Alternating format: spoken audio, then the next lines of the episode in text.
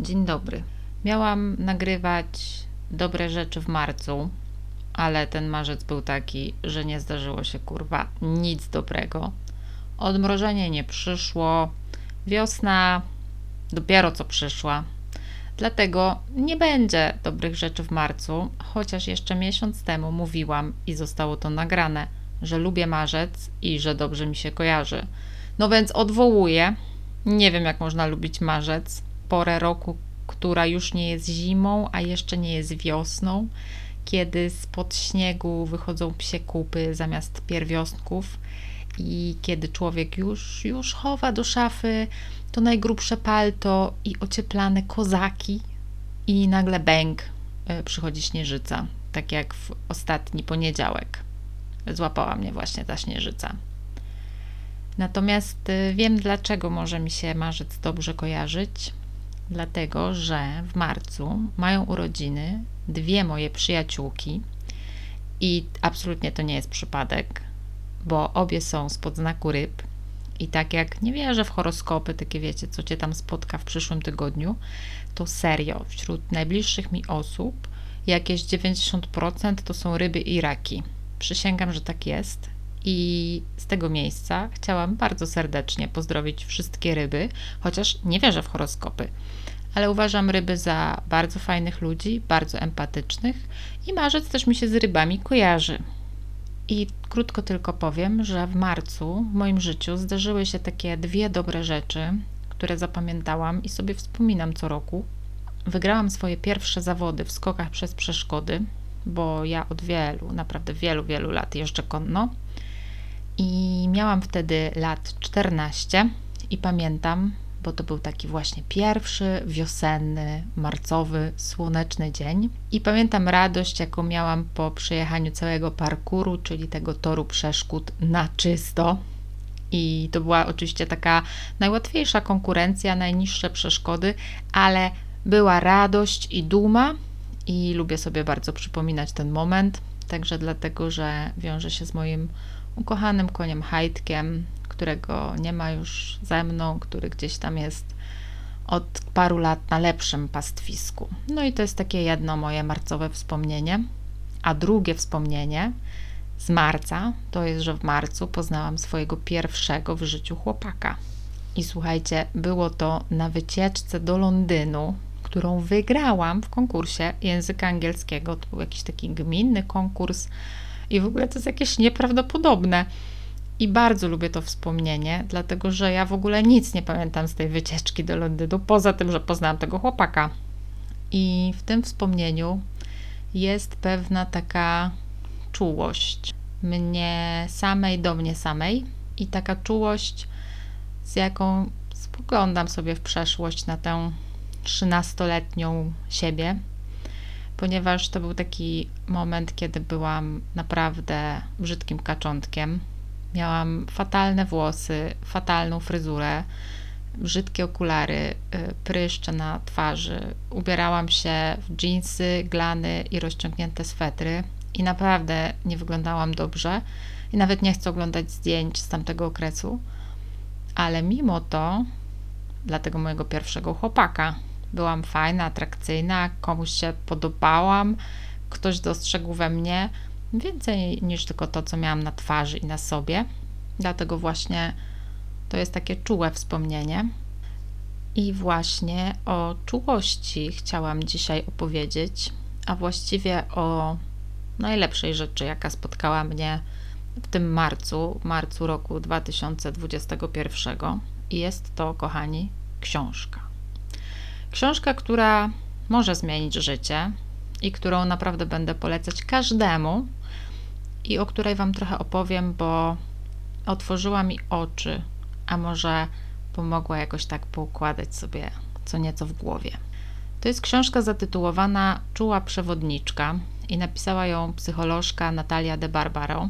I o ile ja nie czytam poradników i nie za bardzo w ogóle lubię coaching, ale lubię książki o emocjach i uczuciach, bo one pozwalają po prostu lepiej tak rozumieć, co przeżywam.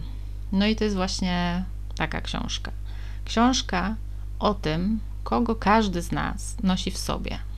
Pierwszą osobą, która w nas mieszka, jest potulna. Potulna jest e, taką grzeczną dziewczynką zrobioną ze strachu. To jest osoba, która zdecydowanie bardziej przejmuje się komfortem innych niż swoim. Boi się tupnąć nóżką i krzyknąć. Potulna na przykład jest dziennikarką, której zależy przede wszystkim, by rozmówca się dobrze czuł i by mu nie sprawić jakimś pytaniem przykrości. Może być molestowaną kobietą, która nie chce mówić nikomu o mitu, bo będzie robić komuś problem.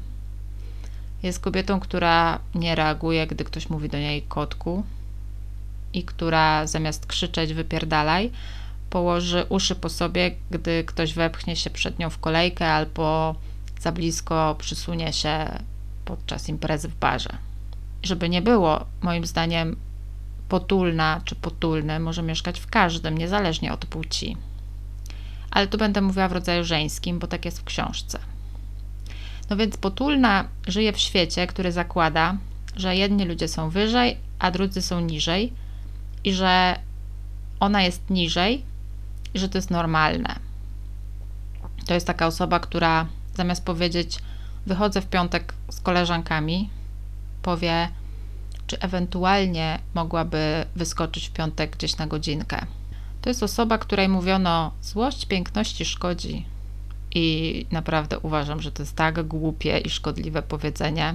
No więc potulna jest grzeczną dziewczynką, która nawiguje przez życie używając kompasu to się robi, tego się nie robi. To wypada, tego nie wypada. Tak się można ubrać, tak się nie należy ubierać. I żeby to nikogo nie zmyliło, Potula może być prezeską firmy, celebrytką, dyrektorką. W nich też mieszka Potulna. We mnie też mieszka Potulna. I ja też jestem Potulną. I Natalia de Barbaro pisze w książce, że zdała sobie sprawę ze swojej Potulnej, kiedy odkryła, że to, co brała za swoją empatię i przejmowanie się innymi ludźmi, de facto było przejmowaniem się sobą samą i takim działaniem ze strachu, bo można empatyzować i współczuć komuś szczerze, a można dlatego, że tak wypada, że tego się oczekuje i żeby po prostu nie zrobić komuś przykrości, nawet jeśli nie lubimy tego kogoś i w ogóle nic nas nie obchodzi, co on czuje. No i wiecie co? Przeczytałam to i myślę sobie, kurwa, alleluja. W końcu ktoś to powiedział, w końcu ktoś ubrał to wszystko w słowa.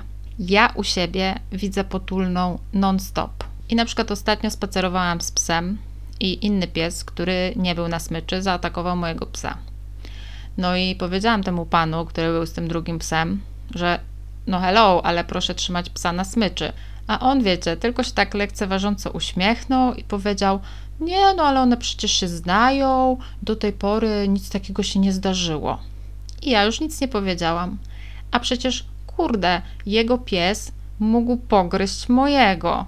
I wiecie, facet, no nie wiem, powinien nawet dostać mandat od Straży Miejskiej, bo jednak jesteśmy na osiedlu, są jakieś dzieci, inne psy, no pies powinien być na smyczy.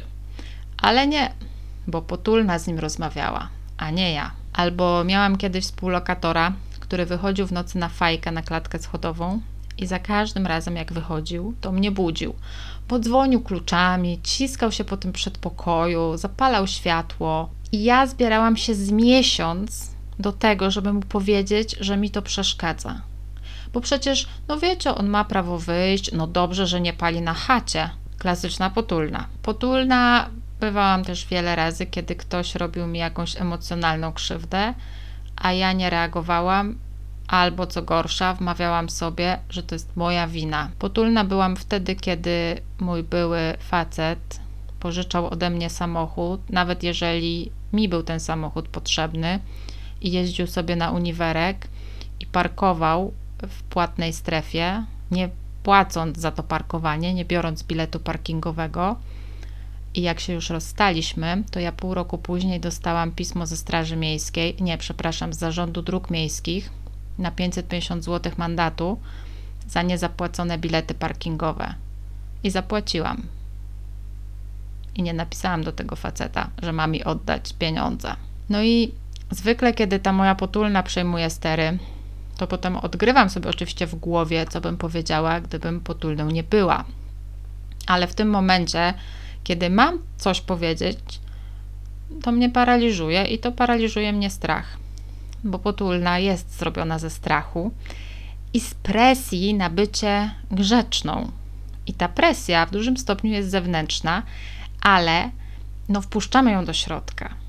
Ona bierze się z tego, jak wychowywane są dziewczynki, bierze się z kultury, w jakiej żyjemy i z patriarchatu, w jakim żyjemy, ale to my same wmawiamy sobie, że damie nie wypada krzyczeć, wypierdalać, bo dziewczynka ma być miła.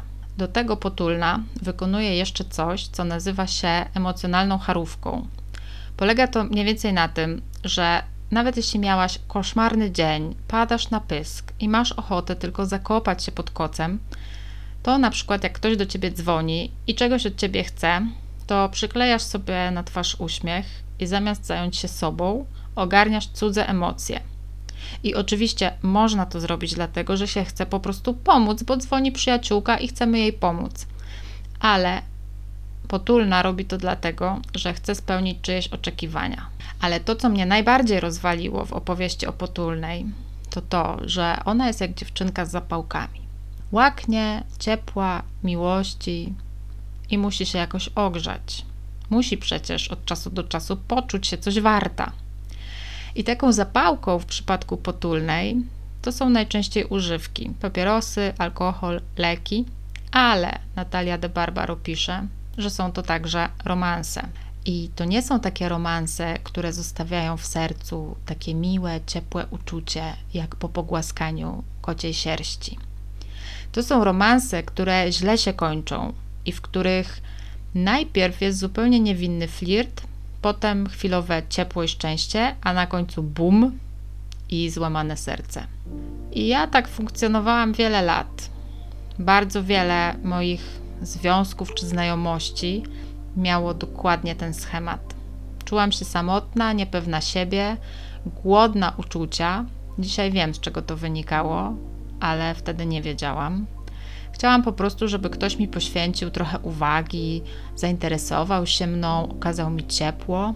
I dokładnie tak to się zaczynało, że to będzie tylko niewinny flirt, że przecież sobie tylko porozmawiamy przy kawce, albo tylko raz się spotkamy, tylko raz pójdziemy ze sobą do łóżka, a potem każdy w swoją stronę i przecież nic się od tego nie może stać. A potem się zakochiwałam, czy zauraczałam i nie wiedziałam, że ten ktoś po prostu wykorzystuje sytuację, albo po prostu nie wie, co zrobić z tym moim zauroczeniem.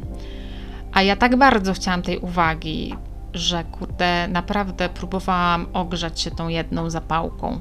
No ale tak się nie da, bo jak ktoś ci mówi, że nie chce związku, a ty chcesz, no to potem nie ma happy endu, kochani. Potem jest płacz i siedzenie między ścianą a lodówką.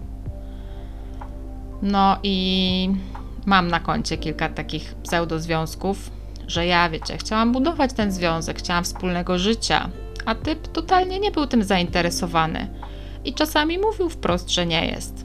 Ale ja dalej w tym trwałam, bo przecież nikt inny mnie nie zechce, bo przecież lepsze cokolwiek niż nic. No i parę lat się tak męczyłam, dopóki nie przerobiłam tematu na terapii i dopóki nie zrozumiałam, że żeby zbudować związek, to obie strony muszą tego chcieć i muszą tego chcieć w tym samym momencie.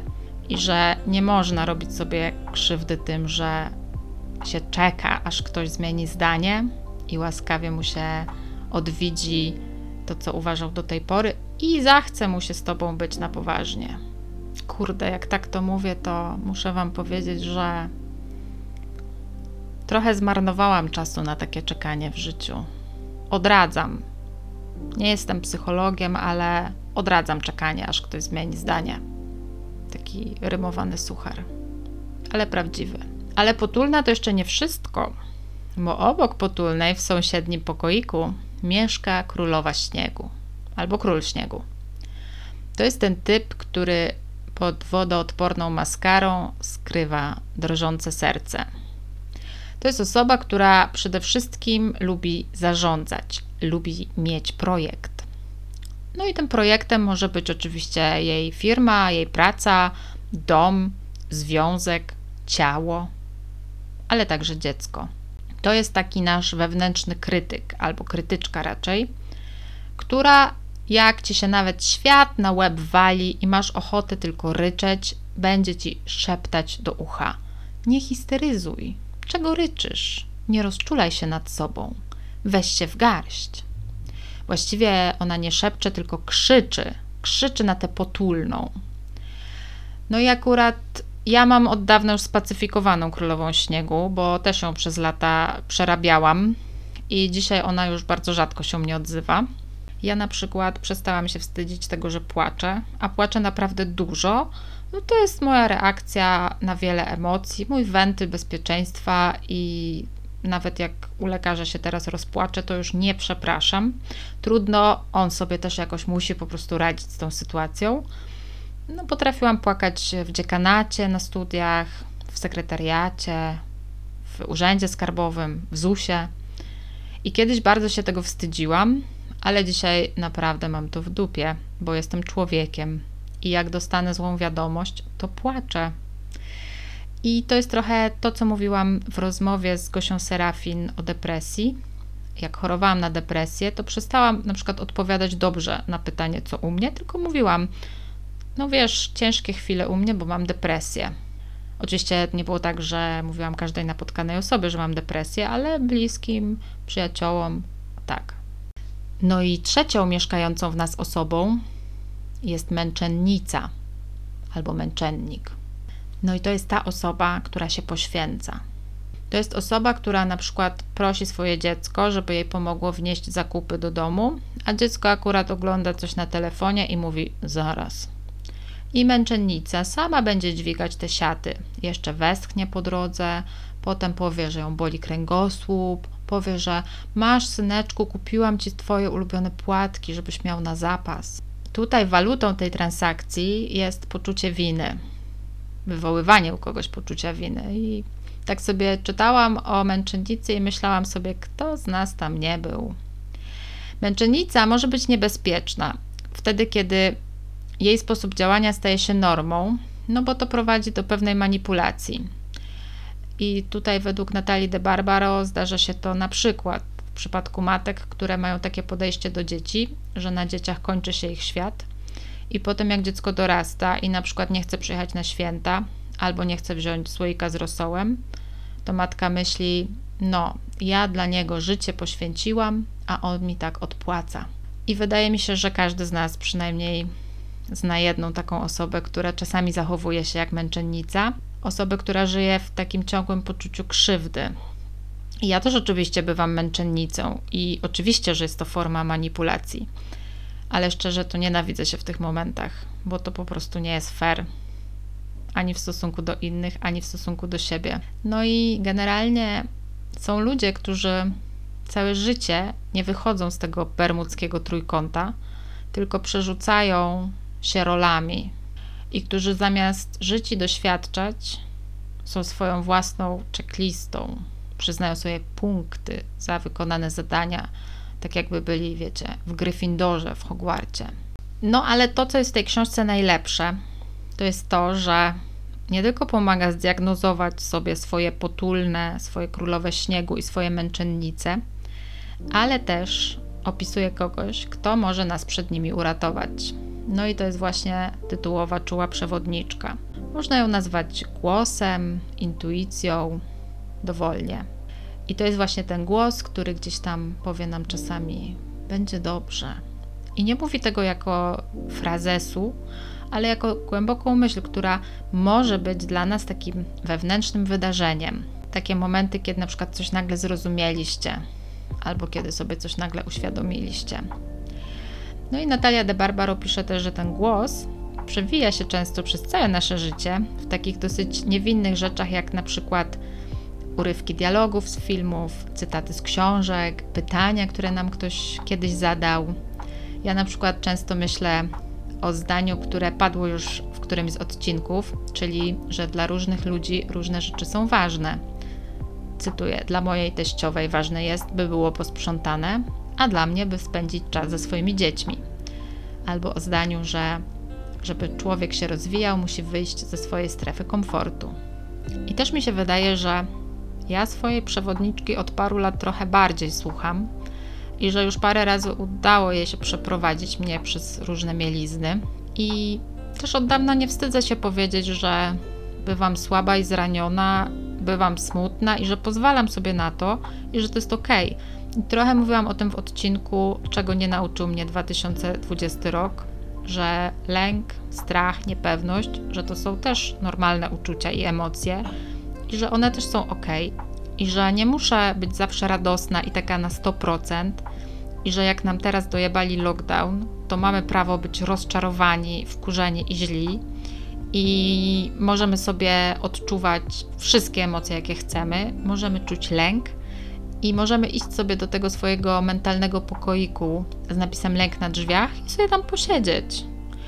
I oczywiście, jeżeli przestajemy sobie sami radzić z tymi emocjami, lękiem, smutkiem, czy jakimkolwiek innym uczuciem, to trzeba poszukać pomocy i ja będę Was zawsze do tego zachęcać. Ale są takie sprawy, w których możemy sami się uleczyć. Naprawdę z całego serca polecam tę książkę. Jest w niej mnóstwo ciepła i z braku lepszego słowa powiem rozgrzeszenia. Jest bardzo tak wzruszająco opisana walka z bólem, doświadczenie niepłodności.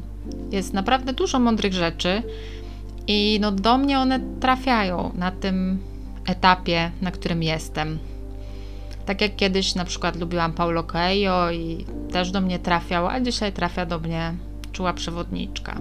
Bardzo Wam życzę, byście wiedli piękne, świadome życie, pełne różnych emocji, żebyście byli w kontakcie ze swoimi emocjami i żebyście nigdy nie byli swoją własną checklistą. I linkuję Wam wszystko, także moją rozmowę z Gosią Serafin o depresji i polecam w ogóle przy okazji cały kanał Gosi. Pozdrawiam Was, trzymajcie się i do usłyszenia.